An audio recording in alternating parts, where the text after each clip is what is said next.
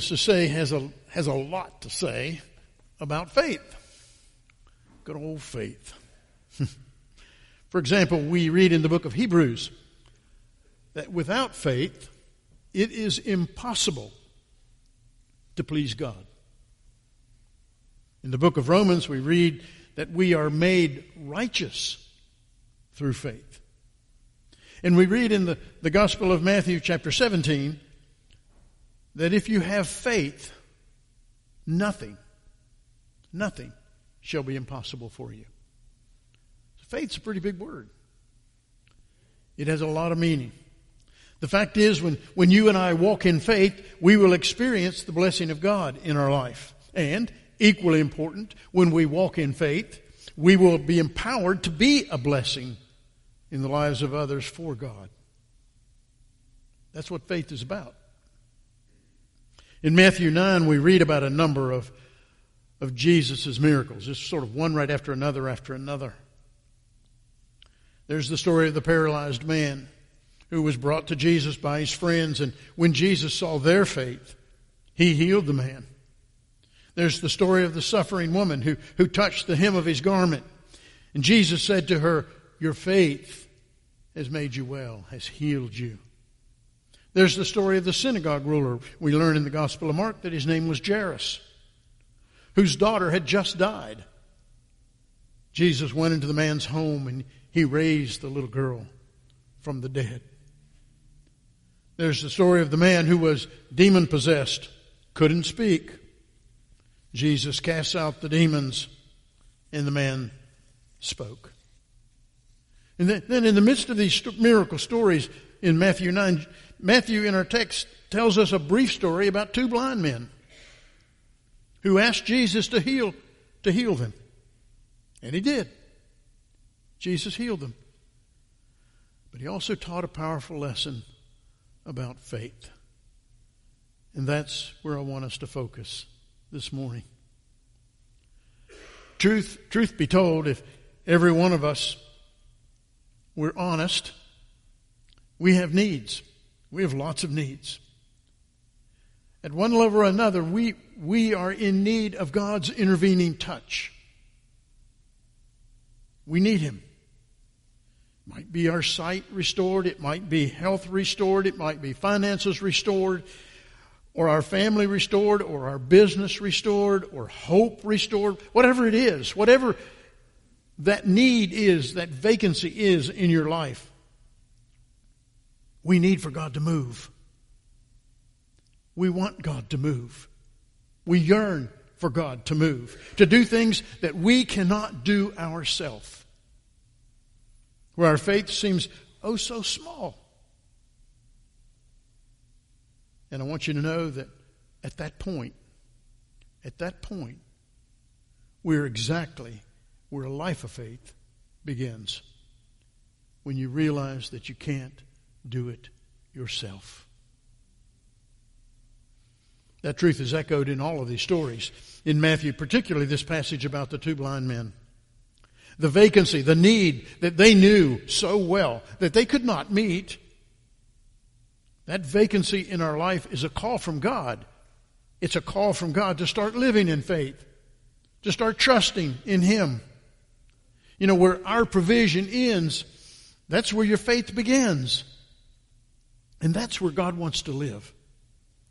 The vacancy in these men's lives was, was pretty obvious. They couldn't see. And when you can't see, you've got a lot of problems. You got, you got some need there. It was not a problem they could solve for themselves. They were in need of a miracle touch from God. And it was at that realization of their need that they had the opportunity to start living in faith, to start reaching out in faith. And it's the same truth for you and me. We have vacancy in our life. We have needs. We have lots of needs. Needs in our life, and our personal life, needs in the lives of those around us, needs in our church. We have needs that, that we can't meet in our own power, in our own energy.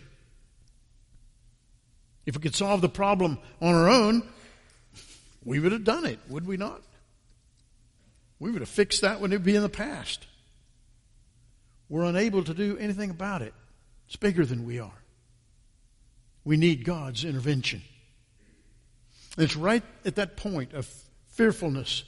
It's, it's right at that point of, of weakness and helplessness that, that God calls us to step out. To step out, to get, to get out of that boat, it was in that story about Peter. To do something about those blind eyes as they were seeking Jesus. To invite Jesus to come to your home to bring healing to your daughter, as it was with Jairus. Or to crawl through the crowds just to touch the hem of his garment, as it was with the suffering woman. I would go so far as to say that God allows even these empty places, these vacancies to occur in our lives. So that kind of pushes us, if you would, to, to lean on Him, to grow in our love and in our trust for Him. Think about it. What, what, what vacancy is there in, in your life right now?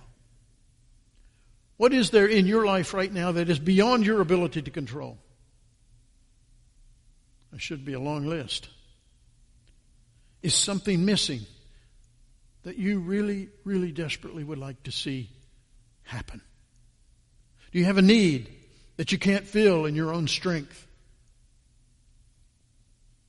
Here's what Jesus was teaching with these miracle stories. Jesus was saying, start expecting God to do something about it. You know, that's a problem we have. We, we have needs. We have wants. We have concerns. Some of them are, are critical needs. But we tend to want to deal with them ourselves. We go as far as we can go, and then we just say, well, that's it. That's it.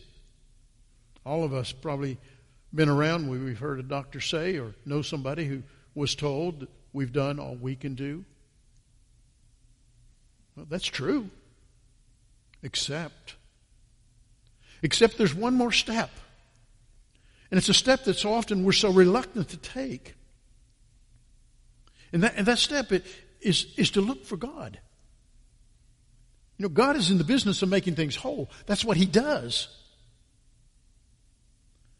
Of bringing things together, of reconciling. And, and we, we so often fail to look to Him. We need to remind ourselves that God is in control. God is sovereign over everything. Sickness, death, everything. God is, God is sovereign over our finances. God is sovereign over our church. God is sovereign over everything. Everything. And that God loves us. Now we, we sort of pass that away. You know, God loves us. Well, that's nice. That's what God's supposed to do. Now let's get on with it. Sort of like mom and dad. They're supposed to love us too. We're supposed to love our children. We're supposed to love one another. You know, it's kind of a word that gets lost in the fog in our world today. But do we know that God also wants to provide for us? God wants us to be blessed. He hasn't forgotten us. He knows us very, very well. And He's waiting. He's waiting. He's waiting for us to turn to Him and to trust Him and to put our faith in His power. This vacancy in your life, this sense of helplessness, maybe even hopelessness, this fear is a call from God to put your faith in action. So, what are those needs? What is that vacancy? Make the list and take it to God. When we do, when we answer that call, the good news is, is that God responds to our faith, and God answers every prayer. Every prayer. He may say no. He may say not yet. He may say maybe, or he may say a resounding yes. And it's usually when he says that yes that we get knocked off our socks. You know, we're sitting there saying, I can't believe what God is doing. I cannot believe it. But he always responds. He always responds to our faith. Not only is that his promise, but it's exactly what we see in every miracle story right here in, in Matthew. And especially the story of the, of the men who were, who were born blind. In verse 28, Jesus says, Do you believe that I am able to do this? Do you believe that I am able to do this? In other words, do you believe that I am God? Do you believe that, that I have the power? That I am who I say I am? And how did they respond? Yes, Lord. Yes. Yes, Lord. And it was then that Jesus touched their eyes. And he said, According to your faith, be it done to you. Now there's a that's a catch, isn't it? He didn't just say, Be it done to you. He said, according to your faith. That's the lesson he's teaching. That's, that's what he's trying to show us. Not according to our needs, not according to our wants, but according to your faith. According to your faith. Jesus is saying that you will receive from God what you expect to receive. You're going to receive from God, you and I, what we're looking for, what we expect God to do, who we expect that God is. Is He a part of our life, an integral part, or is He a Sunday morning part? Or one of those desperation parts when nothing else seems to work and we, we kind of reach out? What happened? What happened to these two men? What happened in every one of these stories? And for these two men, they received their sight, didn't they? They received their sight. According to your faith, it will be done to you. What do you and I expect from God? What do you believe? Way down deep. What do you believe, honestly, that He will do for you? Do you say in your heart of hearts, well, there's really no way that, that God will hear or answer my prayers? Have we become so accustomed to sort of the blah of walking with, with Jesus that, that we, we don't expect anything? It's just day in and day out, the same old, same old. That there's no way God will heal me. That there's no way that God will give me peace in my heart. There's no way God will provide for me. I don't deserve it. Sometimes we say, I'm not worthy. Or maybe even worse, we say, well, that was for a time long ago. And we don't live in Matthew, Mark, and Luke anymore. We don't live in Acts anymore. That that God has quit doing those things in our world. You know, God is challenging you and me. He's challenging us to raise our level of expectation. Quit looking around at what has been or what you think has been, and quit looking around at what you kind of expect it will be, which is nothing, and start raising that expectation and say, well, just maybe God will do something. Maybe God is right. Maybe, maybe God's promises are true, and maybe He's going to honor those promises. It's a novel idea and let God be God. Let God be God. Look at what most earnestly you want to happen in your life, or the life of someone close to you, or in the life of our church. And practice saying, God, you can do something about this. You. I can't. Not on my own. I don't have the power. But God, you can do something. You can do something. And you know, He will. That's what he's waiting for. He will. We, we see this again and again in the Gospels. Jesus responds to faith. That's why he said, if, if you believe, you will receive whatever you ask in prayer. And we love to get in discussions about that, don't we? Whatever. That's where we focus. Whatever you, ask, but that's what it says.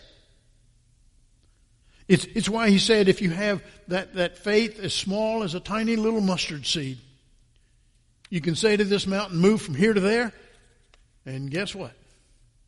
It's going to move.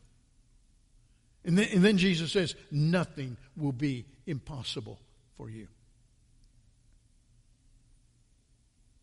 That's why he said in today's story, according to your faith, be it done to you. So the big, big question is what does the kind of faith that God responds to look like?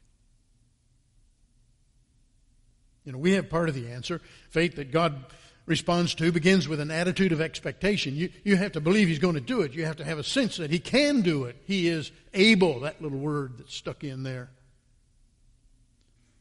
We have to, to believe that, and have an expectation that God will work all things out for His best. That God is a God who cares about us. That God is a God who cares about His church. That God is a God who, who isn't cowering behind the world saying, oh, gee, they're doing this and they're doing that, and this whole place is just going down the drain. What am I going to do? And wringing His hands. No, that's not God. It might be us. That's not God. That is not God. You know, I had, I've heard it said that faith is the bird that feels the light and sings when the dawn is still dark. Think about that. Faith is the bird that feels the light and sings when the dawn is still dark. There's another aspect to this kind of faith that God responds to. Not only is it our expectation, but it's also a faith which includes our corresponding actions. Our singing while the dawn is still dark. In these miracle stories of Matthew, each person put themselves in a position to be on the receiving end of a miracle. Think about what that looks like. The paralyzed man's friends brought him to Jesus. They put him in front of Jesus. They did, you know, we read in stories, other stories, where they, they tore away the roof and lowered him down to be in front of Jesus in one of the, one of the gospel stories. That's a lot of effort. That's a lot of faith because they knew Jesus could deliver. The suffering woman inched her way through the crowd just to touch the hem of his garment. The synagogue leader invited Jesus to come to his home because he, he knew that somehow Jesus could make a difference. His daughter had already died. But Jesus could somehow turn that back. A thought that is crazy. It really is. The two blind men approached Jesus not once, they approached him twice. And, and don't miss the fact that Jesus didn't heal the, the blind men out there, outside the home that very first time. No, no, no. Jesus goes on in the house. Jesus goes on. And they follow. That's not by accident. Oh, no. Jesus knows exactly what he's doing. He wanted to know, and they needed to know, that they truly believed, that they had faith, that they had faith. When they saw him on the street, they began calling out, Have mercy upon us, son of David. What does he do? He goes inside. They followed behind him and they positioned themselves for a miracle. You see, they, they knew that Jesus could do something. They knew that they were never going to be healed by Jesus if, if they were on the outside of the house and he was on the inside. They knew that they, there would be no healing of their body if they were on one side of town and he was on the other side of town. So they kept seeking him. They kept calling for him. And they followed him. They followed him right into the house. You know, if you and I, if we, if we want a better marriage, then we need to stop, start taking some steps to make that happen, to put, put us in a position where God can bring healing. If, you know, if you want God to provide you with a job, then you, you need to take some steps. Dress up that resume a little bit and, you know, start knocking on some doors. Start looking. Start talking. Take some responsibility for doing your part. You know, there is a, a corresponding action to faith. It isn't just standing there saying, I believe. and waiting for it to happen. It doesn't work that way. Not with God. Not with God. Faith begins with an attitude of positive expectation that you know God's there and you know that, that God can do what God can do. That His power and His purpose is, is greater than yours and He wants to help. He wants to be involved. But it's increased. It's increased with the corresponding action, with us putting ourselves in a position for a miracle. Remember what He said according to your faith, be it done to you. There's another aspect that I want you to see before we let this go, and that is that you can only go as far as your faith is strong enough to take you. You can only go as far as your faith is strong enough to take you. You know, in the message version, the message translation, Jesus' words to the, to the blind men were ex- expressed in a little bit of a different way. When the men came to ask him uh, to give them sight, and he asked them, he said, Do you really believe that I can do this? They said yes, just as in all the, all the little versions. But in the ESV, Jesus says, according to your faith be it done to you. Listen to what the message says. The message translates, become what you believe. Interesting thought. Become what you believe. If you believe that God is for you, if you believe that He's working on the details of your life, not, not just in general, but right down to the minutiae but he knows everything that's going on, and, and he cares about that, and, and he's for you. He's trying to make it good. Even the difficult situations, he's trying to make better. For your good and for his glory. If you believe that, you'll experience that in your life. If you believe that God is at work in you, changing you, making you, molding you, shaping you, conforming you into the image of Christ, that one degree of glory to another, that one, one little piece, one little speck, one little part, then you're going to start to experience that in your life. If you believe that God is waiting to pour out His blessings upon you, that He's eager, eager to fill your life with good things, then you're going to experience that in your life. On the other hand, if you believe that God is just a, that life is just a cruel joke and, and God is sort of like the Greek gods who just sort of stood way aloof from their, from their people and, and they just played games. If you believe that, if you, if you believe God doesn't really know you and God doesn't really care about you and have an intimate knowledge of, of all your needs and all your concerns and have a, have a very deep desire to, to see you grow and be with Him for eternity. If, if we don't believe that, then we're, we're just in the wind. We'll always be a victim of circumstance. We're never going to go anywhere that matters. We're not going to try. We're not going to try. We're going to say to ourselves, well, nothing really good happens to me anyway. And we're always going to look at the glass half, half empty rather than the glass half full. That's what you'll experience. You will become what you believe. And you can only go as far in this life as your faith is strong enough to take you. So before you launch on a new adventure, before that special person enters into your life, be, before job opportunities come along, before you meet a health crisis, before the dark forces of this world of, of drug and, and violence and fear creep into your world, you need to develop a deep, abiding faith in the goodness of God. And you do that in His Word, and, and you do that in teaching, and, and you do that in, in sharpening and encouraging one another. You need to believe and make sure that you have a strong faith in God's ability. I can't do it, but God can. God can. In God's ability. And not only that He will or can, but that He will. That He wants to. That He desires to. When we say God loves me, that's what I mean. God really loves me.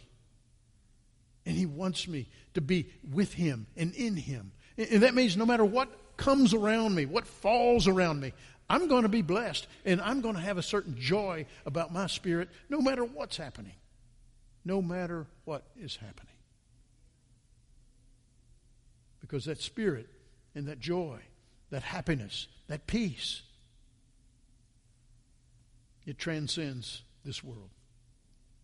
It is directly from God. Your circumstances will not change you. It's your faith in God that will change you. You will become what you believe. Your circumstances will be changed by that faith. We tend to struggle with experiencing God and expecting or accepting the extraordinary, the supernatural, you know. I know we're good Presbyterians. You know, what would we do if something supernatural happened right here in the midst of us? Uh, well, I'll tell you what would happen. We'd be blessed, one, because it's God. And that's God's in the business of blessing. But you know, we pray for God. We pray for God to move in our life. We pray for God to do things. And what else are we going to get? What else are we going to get but the supernatural, the extraordinary? Because the supernatural and the extraordinary is God. You know, if it's ordinary, that's me. Very ordinary. But if it's super ordinary, extraordinary, it's God. His touch, His work, His intervention. It's always supernatural, never natural. Always supernatural. That's who He is. So be careful what you ask for. Sometimes, you know, make sure you're ready. Make sure you're ready. Make sure you've answered the question Jesus asked Do you believe? Do you believe? Because when you ask in faith, Jesus will do it. And when Jesus do does it, it will be supernatural. Because that's who God is. My prayer, my, my prayer is that every one of us, we as a body of believers and, and, and as a church, will grow in faith. We'll, we'll grow to the point that we're willing to risk asking God to do something that we're not sure can be done. Because that's when God comes alive. My prayer is, is that we we'll ask ourselves do we really expect God to do a miracle in our life?